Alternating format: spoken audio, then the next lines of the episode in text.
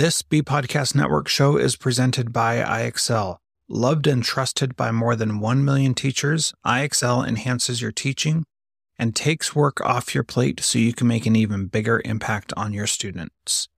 IXL delivers personalized learning across a comprehensive pre K 12 curriculum, including math, language arts, science, and social studies, and helps you assess student performance through actionable, real time insights strengthen daily instruction, close knowledge gaps quickly, and set every student up for success. Want to bring IXL to your school? Learn more at ixl.com slash BE. That's ixl.com slash BE. We are proud to partner with MyFlex Learning. MyFlex Learning is a scheduling platform that helps middle and high schools meet the individual needs of all students. Students can easily create and manage time for flex blocks, win time, activity periods, RTI, counselor and teacher appointments, and so much more. Even my favorite, synergy time. And with its built in accountability tool and reporting features, My Flex Learning solves your challenges around getting kids where they need to be and understanding how flex time is spent. Make flex time work for you. Visit myflexlearning.com slash BE to learn more and receive $500 off your first year. That's myflexlearning.com slash BE.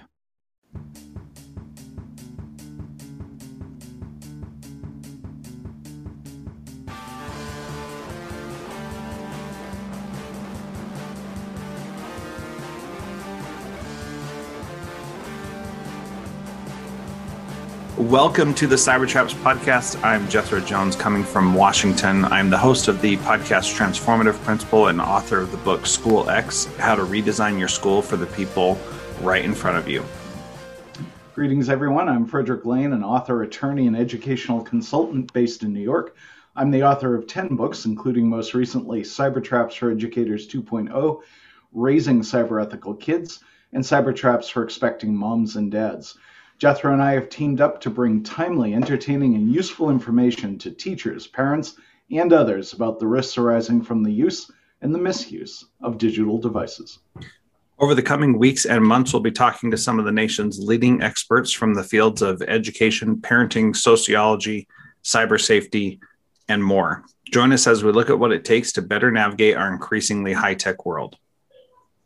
And it's my pleasure to give a shout out to our initial mission partner, Buoyancy Digital is proud to be the inaugural mission partner for Cybertraps podcast series, a digital advertising consultancy with an ethos. Buoyancy was founded by Scott Rabinowitz, who has been in digital media since 1997 and has overseen $300 million in youth safety compliant ad buys across all digital platforms. For IAB, Google, and Bing accredited brand and audience safe advertising sales solutions, media buying, and organizational training for media publishers, give Buoyancy Digital a call. For more information on working with Scott and Buoyancy Digital, visit buoyancydigital.com or Scott R Media on LinkedIn. Yeah, well, I'm excited to welcome today Marlena Gross Taylor. She is an amazing school leader and she's the founder of EduGladiators, which started out as a hashtag and has now become this big organization that publishes books and really focuses on what doing what is best for kids. She is also an author, a speaker, and a consultant, and someone that I have looked up to for many years. So, uh, Marlena, welcome to the Cybertraps podcast. Oh, thank you so much, Jethro and Fred, for having me on here. This is such a pleasure to spend some time talking with you two. Yeah, well, we're excited to talk to you. You have a different perspective than most. And one of the things that we're going to get into is talking about screen time and how that works. And so I want to start by talking about screen time for you and your two boys. I think you have two boys. Yes. Okay, yes. that's right. Um, so they're in college now. And one of the things that you have said that's really fascinating to me is that they actually learned when you taught them about screen time when they were kids, which just sounds unfathomable sometimes. So tell us a little bit about how you taught them about screen time when they were younger and how that's playing out now. Absolutely. So I'm from the South. For those of you that may not know me, I'm from Louisiana. So you may not be able to hear it in my voice, but there will be terms that I use that will definitely convince you that, yep, she's from the bayou. And one of the things that uh, being from the bayou, from the deep south, that one of the ideals I'll say that we often go by is if mama said it, then it's that's what it is, right? Like mama said so. And and if you don't do what mama says, you're gonna go to hell because we're super religious in the South. So I brought my boys up with that mindset and, and my my undergrad degrees in psychology, specializing in adolescent behavior. So I knew how important it was on messaging.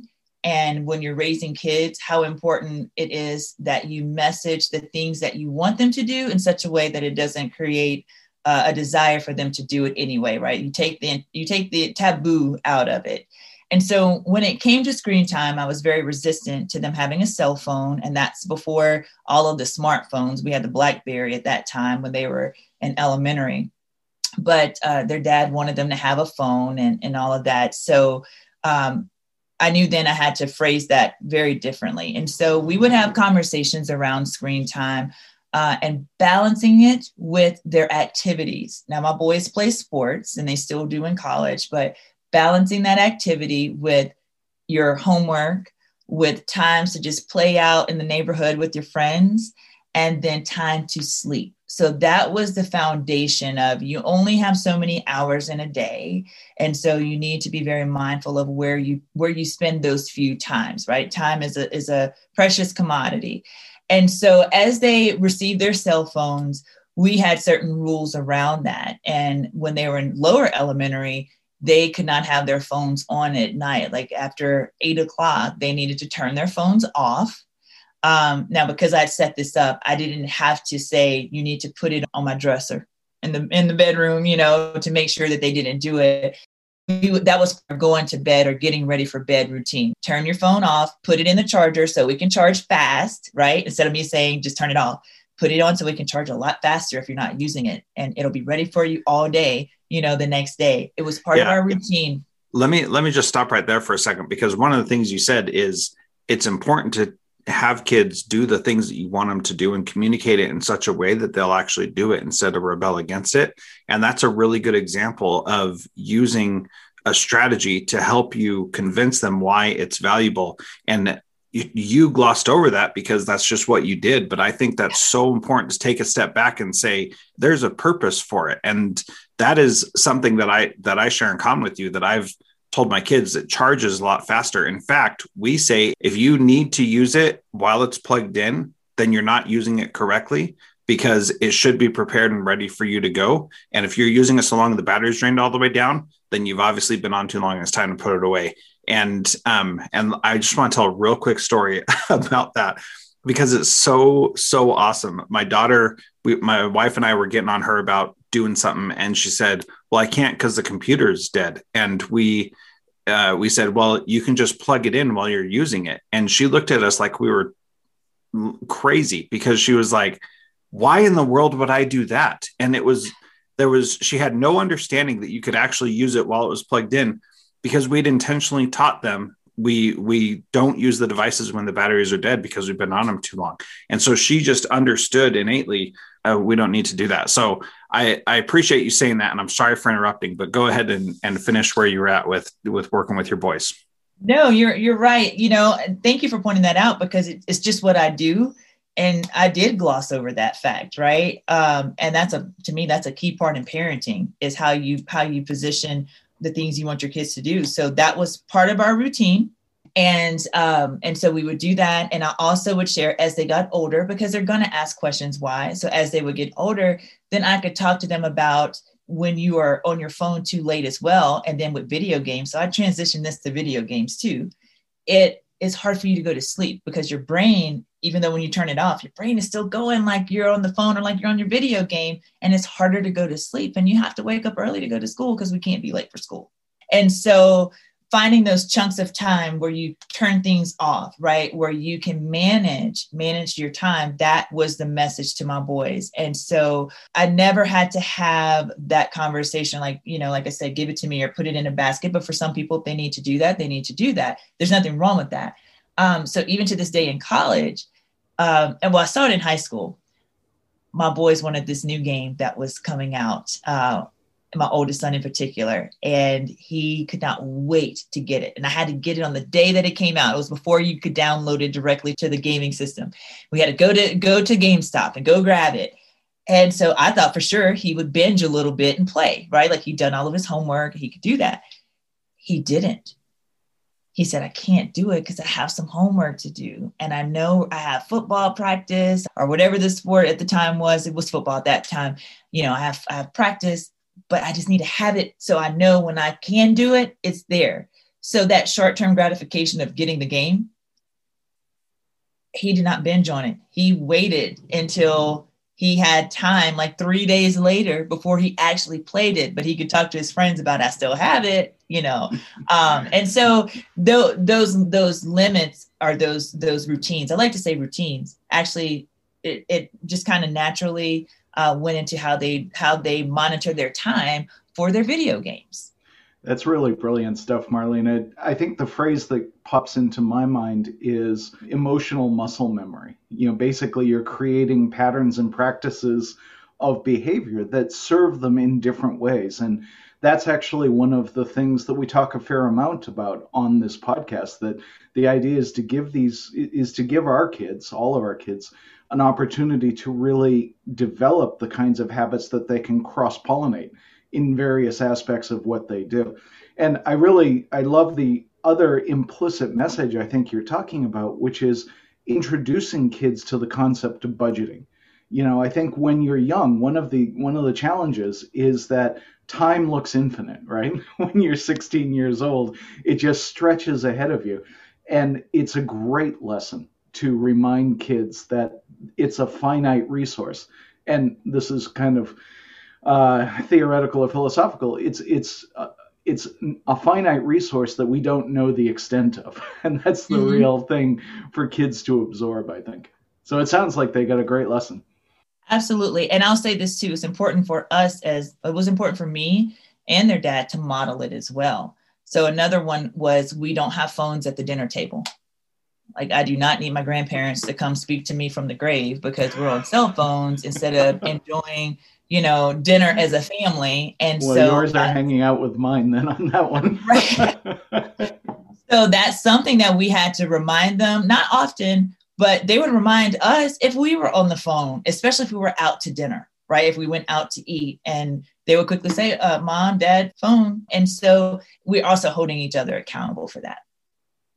Yeah, so let's talk about a few specific ways that we can talk with our kids about screen time and and how we have the limits. So making it safe for them to hold us accountable as well, I think is a good place to start. And then also being clear about what our expectations are. What other advice do you have for people to talk to kids about screen time use? So one of the things that I learned uh, in my my early days of studying psychology is that you have to replace when you take something away, you have to replace it with something else, whether that's information or it's an activity or something like that. And when we think about budgeting our time and helping our kids budget our time and not overfill their time uh, with all kinds of activities, you really have to first think about what do you want your kids to to be able to do and and have you had a conversation for them to articulate what what's important to them. And i don't care if they're 16 or if they're 6 you need to have those conversations so the kids won't be overwhelmed. What's important? What do they want to accomplish in a day? For me it was make for my boys i should say it was they knew they had sports practice after school. That took a huge chunk of time. So whether it's practice for that if it's the arts you know if they are doing something that's important for them you want to make sure that they have time to do that and you budget that time. So having that conversation and understanding what's important to your to your child is number one. And then secondly you have to replace when they're not on their phone with something else. So for me when they were little i replaced it with their bed bedtime routine taking their bath you know brushing their teeth those kinds of things. So they're still staying engaged and busy but not online.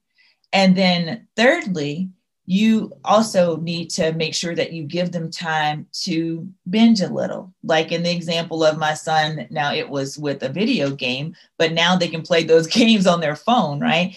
Give them some time where they have carved out um, that's really that really is agreeable to you and to your child around when can they binge and for parents that struggle with uh, screen time, or if they are like, no, my kids can't have screen time and all this stuff, I equate that to, well, they probably have watched you binge watch shows on Netflix or something like that. So you have to practice what you preach when you have kids because they are the best at throwing it back into your face, right? And whether you agree that they should or shouldn't, this a different different sets of rules for our kids today, right? And they are digital natives. So you have to find that happy space around that.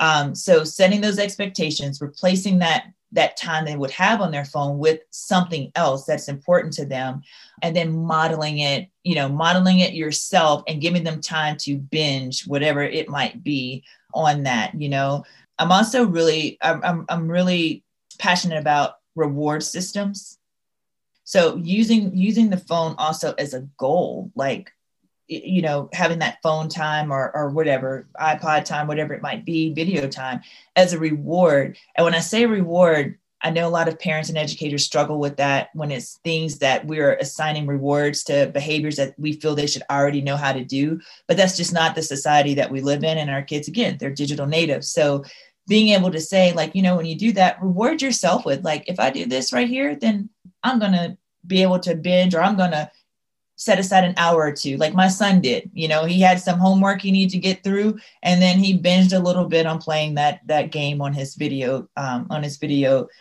uh, equipment. So whatever it might be but teaching our kids how to set small goals for themselves and using the screen time as a reward i think is really important yeah, that makes a lot of sense to me, Marlene. I think that the remark about the kids throwing stuff back in our face is um, is is let's just say something I've experienced once or twice.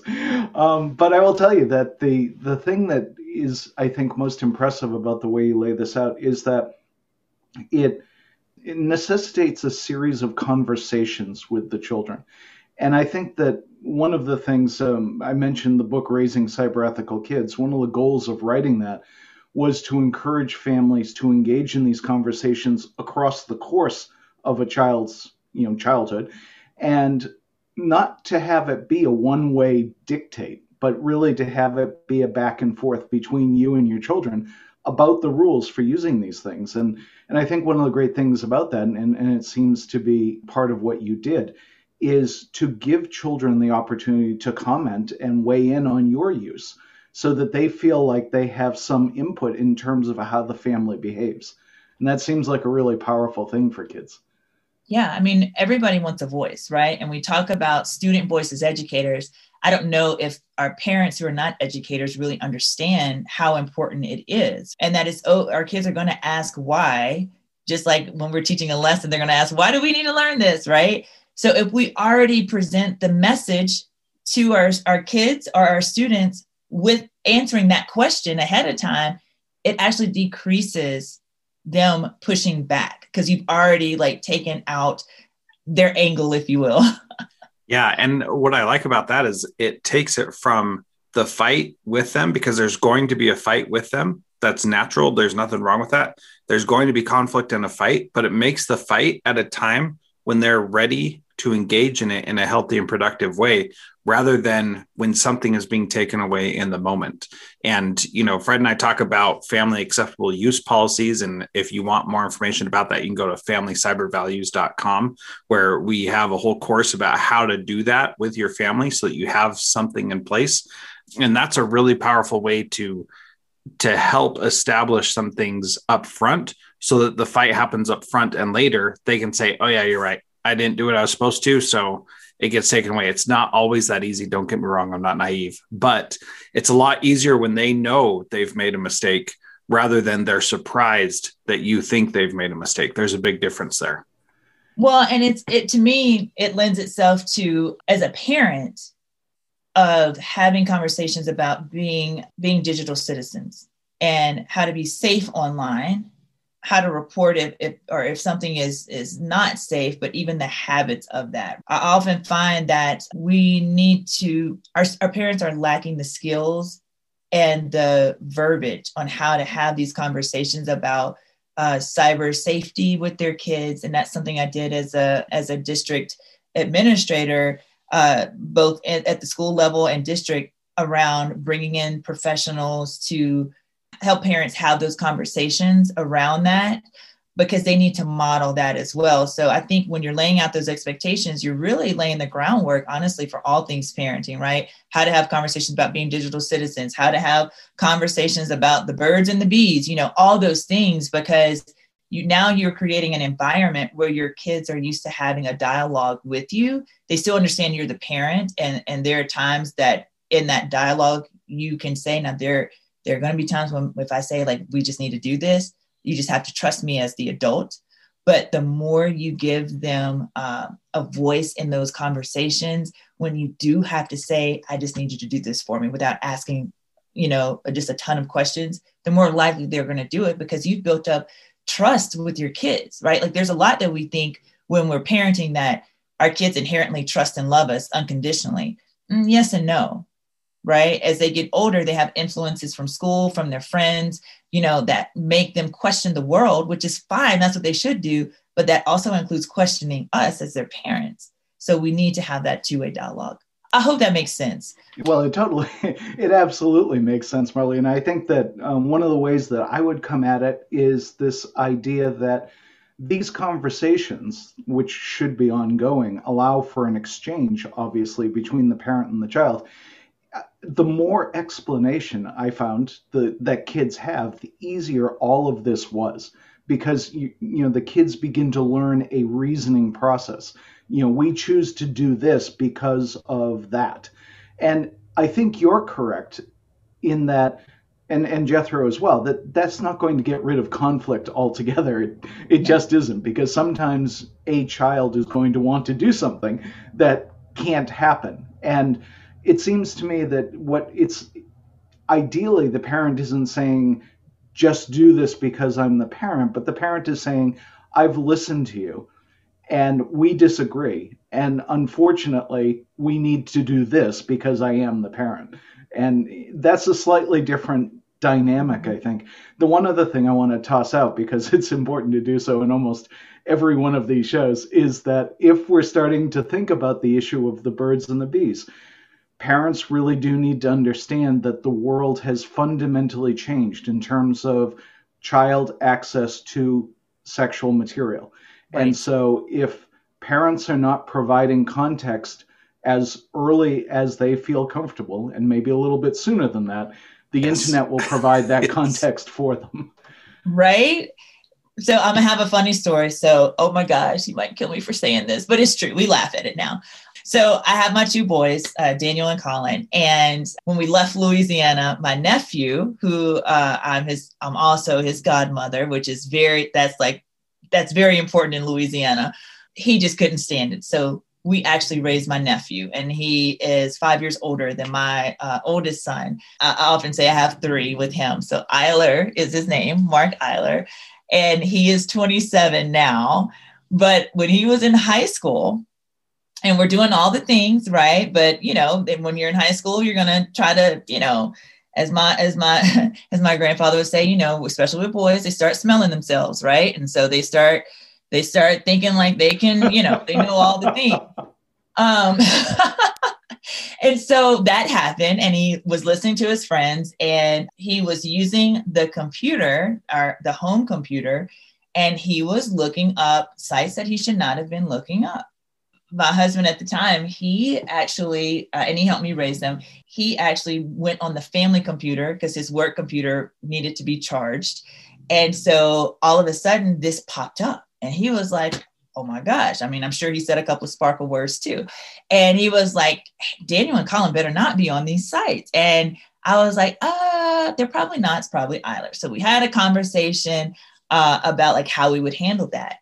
And I told him, I said, you know, I don't mind doing it because I work in the high school. I'm high school principal. I do this all day long, but I think it would be more impactful if you did it because he loves his Uncle Dan.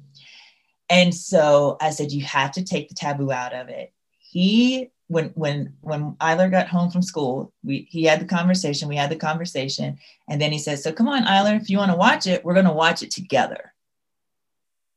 We're going to watch it together because I want to make sure you process this because I don't want you to have uh, these stereotypes about not only how how sex is, but I don't want you to be looking down on women and things like that.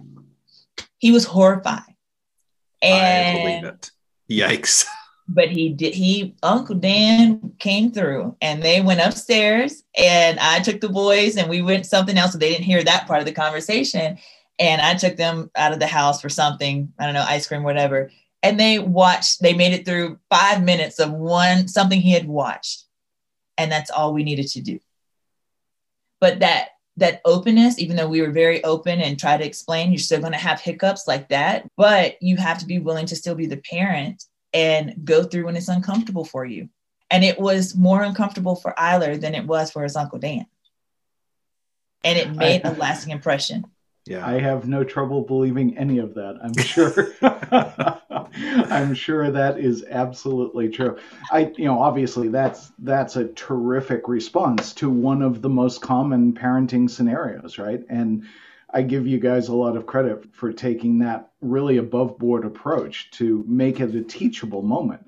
You know, I, I think the instinct, of course, is to just hit the panic button and try to shut everything down. And that, again, is going to close off these avenues of conversation that you really need to make it a teachable moment. You know, particularly if you're going to be looking at things like sexuality, misogyny, violence, all the rest of that, and understanding how that feeds into us as individuals. Absolutely. Yeah. And personally, that's not something that I would want to do with my kids because I don't want to see that myself anyway. Exactly. But but I can understand how in the moment being able to to teach that requires you to to do something that makes you uncomfortable. And, and as Fred mentioned before, talking about these things before you're comfortable with it is really a necessity because these things are out there and easily accessible. And we can't forget that.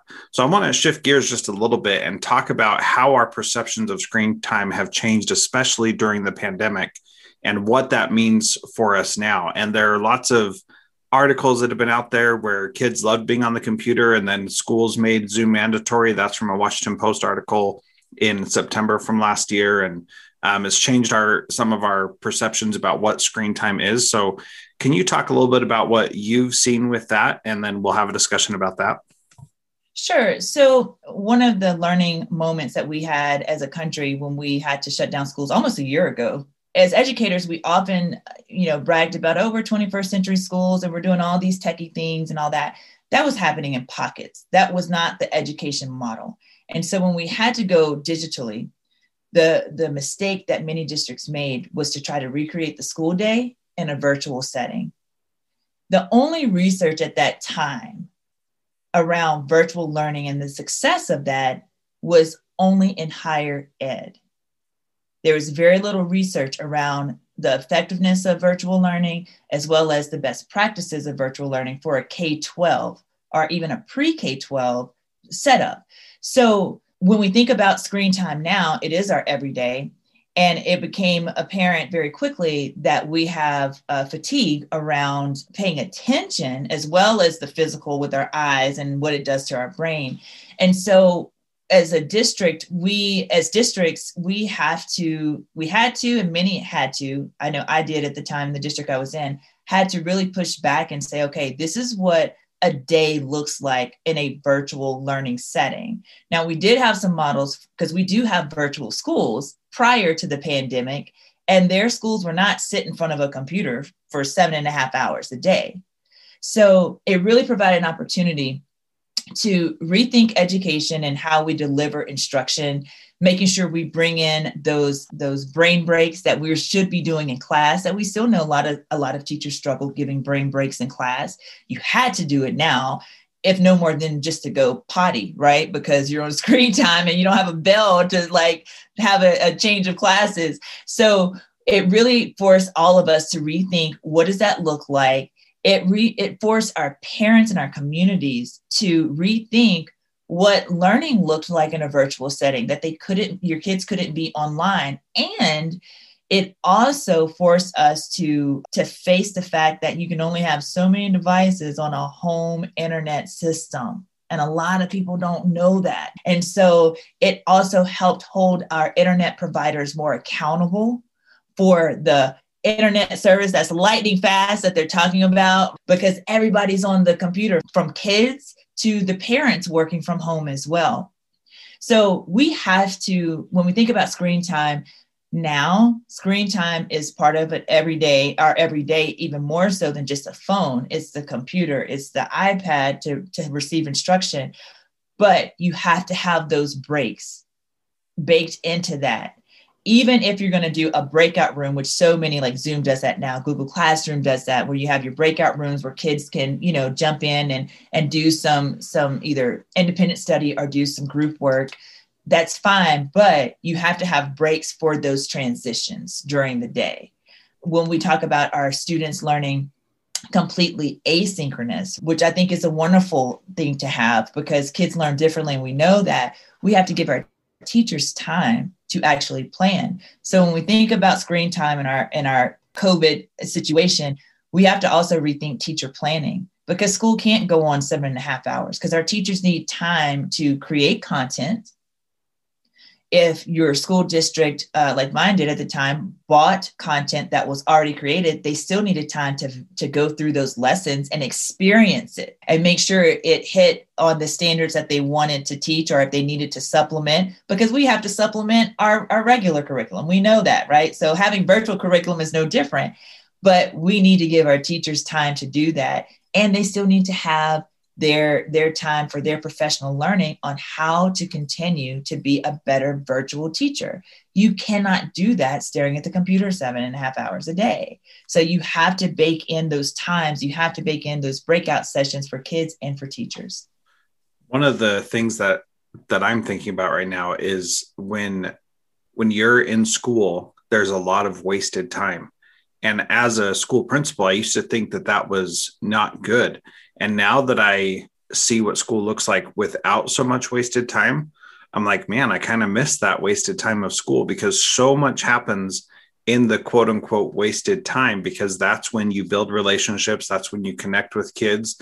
And what I've seen and heard from teachers and principals now is that there is not time for that because once you're on Zoom or on Google Meet, you want to get to the business of what we're trying to do.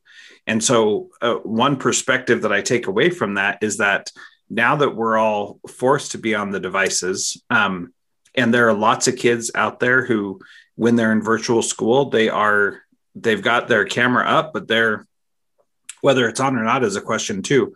But while it's up, they're they're playing games on their phones or in another tab or something like that, and there's really no way to for a teacher to do anything about that at that point. Um, and and so you have to recognize that even if they are quote unquote in school, they could be spending a lot of time doing mindless things like playing mindless games instead of actually engaging in what the the the content is that they're they're there for. You know. Yeah, yeah. No, I, I think you're absolutely right. And one thing that we did institute and I saw a lot of districts do this. So I can't say I'm the originator of this idea. Uh, and it was from my friends in higher ed um, that I used as the resource or like the the validation for it is having office hours. And so giving kids a chance to have that mini lesson, have that independent study, but then to be able to come back to you later. Like that independent study didn't mean the computer was on. And having having that those office hours available virtually so kids can come back and ask questions with or without their parents right?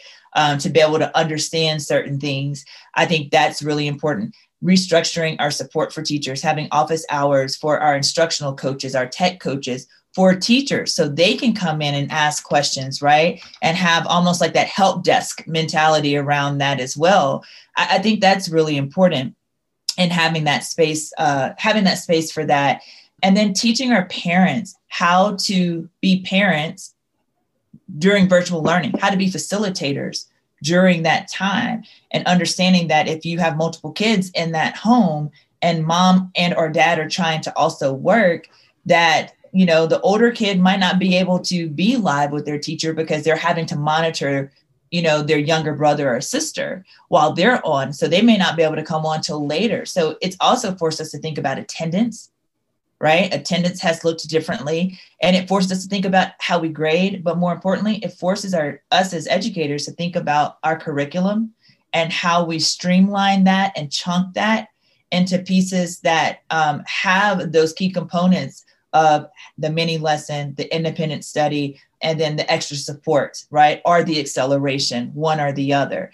I think too often we we've talked about how virtual learning isn't working for kids and we're not talking enough about how it is absolutely doing great for so many others. I would say the mass majority, uh, I honestly would say the mass majority are doing fine with it. You know, mm-hmm. would they prefer to still be in schools? Of course, because their friends are there, that kind of thing.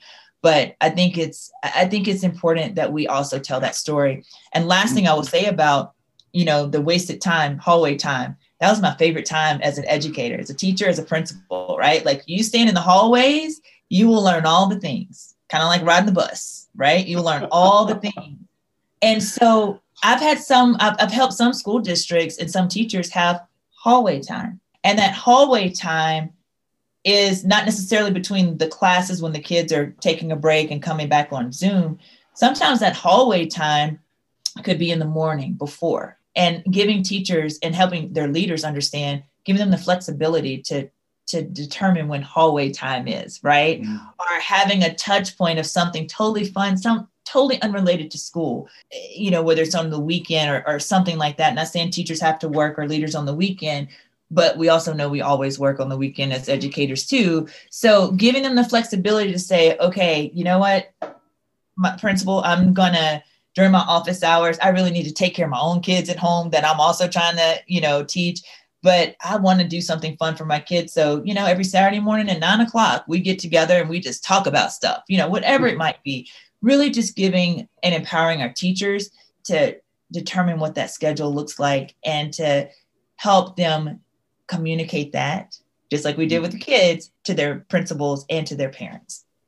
That's a really nice thing to think about because you know, I, throughout my educational career, I remember those hallway times. And once you got past the age where it was more of a bullying issue, it started to be a lot more fun. But I think, if you don't mind, Marlena, I'd like to uh, begin to wrap this up with one final question, which I think you've alluded to a couple of times and seems to me to be one of the most important things that we need to take away from this pandemic experience. And that is the light that the pandemic has shown on our infrastructure in terms of access across the board of kids to these virtual or remote learning environments. And so I'd love to get your thoughts on what we should be doing as educational systems, as society, to prepare ourselves if this ever happens again. How do we make sure we don't lose kids along the way? So I think um, the to answer that question, we first have to reckon with the idea, wrap our heads around it, build a bridge, and get over it. That virtual learning is not going away, even with the vaccine. Just we know there are kids that won't get the vaccine pre-COVID, right? Like they wouldn't get their shots for you know whatever the reasons were. Mass majority did, but with us going through the pandemic, all school districts need to be prepared to continue a virtual learning option period. So we have to continue to fortify our structures. So the your bandwidth, um, access to devices, access to hotspots, and most importantly, who's going to teach it, right? Like we know that we're going to have teachers that we've always had teachers that excelled in in integrating technology, and they're excelling now, even in spite of but we need to start building up our professional development for our teachers and our leaders. So, for those that will be teaching those virtual students, and then all the teachers like you can't you can't go virtual and take some of the great things that have happened and don't include those in your in person anymore so we need to kind of shift our instruction to also our professional development i'm sorry also to help teachers bring over the things that work so well virtually into the classroom right? Like we need to be able to do that. And that goes with instruction that goes with planning that goes with um, how do we this is always sub plans right? Like if anything else, we've learned how to do sub plans, right? Like we there should not be this big folder that you go to if somebody calls in sick. Like we should all be digital from from that standpoint around sub plans, around kids that get sick, snow days. Why do we have to still have this number of, you know, butts and seats as we like to call it when we've been virtual. So we've already shown that we can do so much virtually there shouldn't be necessarily that idea of oh we got to make up snow days because we didn't have butts and seats. No we have we can go virtual on those days. Moving forward moving forward. All right well that's that's a great answer marlena. Thank you for covering all of these different topics with us. It's been a great conversation. Yeah it's almost been like a whirlwind. We covered so much in this time. It's been great. And that drum that you just mentioned at the end i've been banging on that the whole time. Now that we know we're we can do virtual we have to offer it in the future. We can't stop there at the end. So, Marlena, thank you so much for being part of the Cybertraps podcast today. We really appreciate it. Thank you so much for having me. This has been so fun sharing about a topic that, honestly, as you can see, is important to me as a parent, but also as an educator, so we can be productive digital citizens and critical thinkers. Perfect conclusion there, Marlena. Thank you so much. That wraps up this episode of the Cybertraps podcast. In the coming weeks, we will continue our coverage of emerging trends in a variety of areas, including digital misconduct, cyber safety, cybersecurity, privacy, remote and virtual learning, and the growing challenges of high tech parenting. Along the way, we'll talk to our collection of interesting experts who are helping us to understand the risks and rewards of digital technology. You can find the Cybertraps podcast on all your favorite podcast apps. We hope that you'll share the show with your friends and colleagues and reach out to us if you have questions or topic suggestions. If you'd like to follow us on Twitter, I'm at Jethro Jones, Fred is at Cybertraps, and Marlena is at M Gross Taylor. And if you're still listening, you must have enjoyed what we've talked about. So please leave us a five star rating and review in your podcast service of choice. And we appreciate having you with us today and look forward to seeing you for our next live show on Monday. There are lots of solutions out there for giving students what they need when they need it. But when do they actually do all of those things? You need flexible time. When added into your master schedule, Flex Time enables students to get extra help or intervention, meet with teachers, make up work, get physical exercise, and try new enrichment offerings. If you're thinking of giving it a try, check out MyFlex Learning, which unlocks the benefits of flexible time without all the headaches you get with it usually. Its intuitive design and SIS integration makes implementation and training a breeze. Make your flex time work for you. Visit myflexlearning.com/be to learn more and receive $500 off your first year. That's myflexlearning.com/be. Do you want to save time on prep work, increase student achievement for all of your students, reliably meet Tier 1 standards? You can do it all, but don't waste another minute. Head straight to ixl.com/be to learn how IXL's research-proven teaching and learning platform can help you achieve these goals. That's ixl.com/be.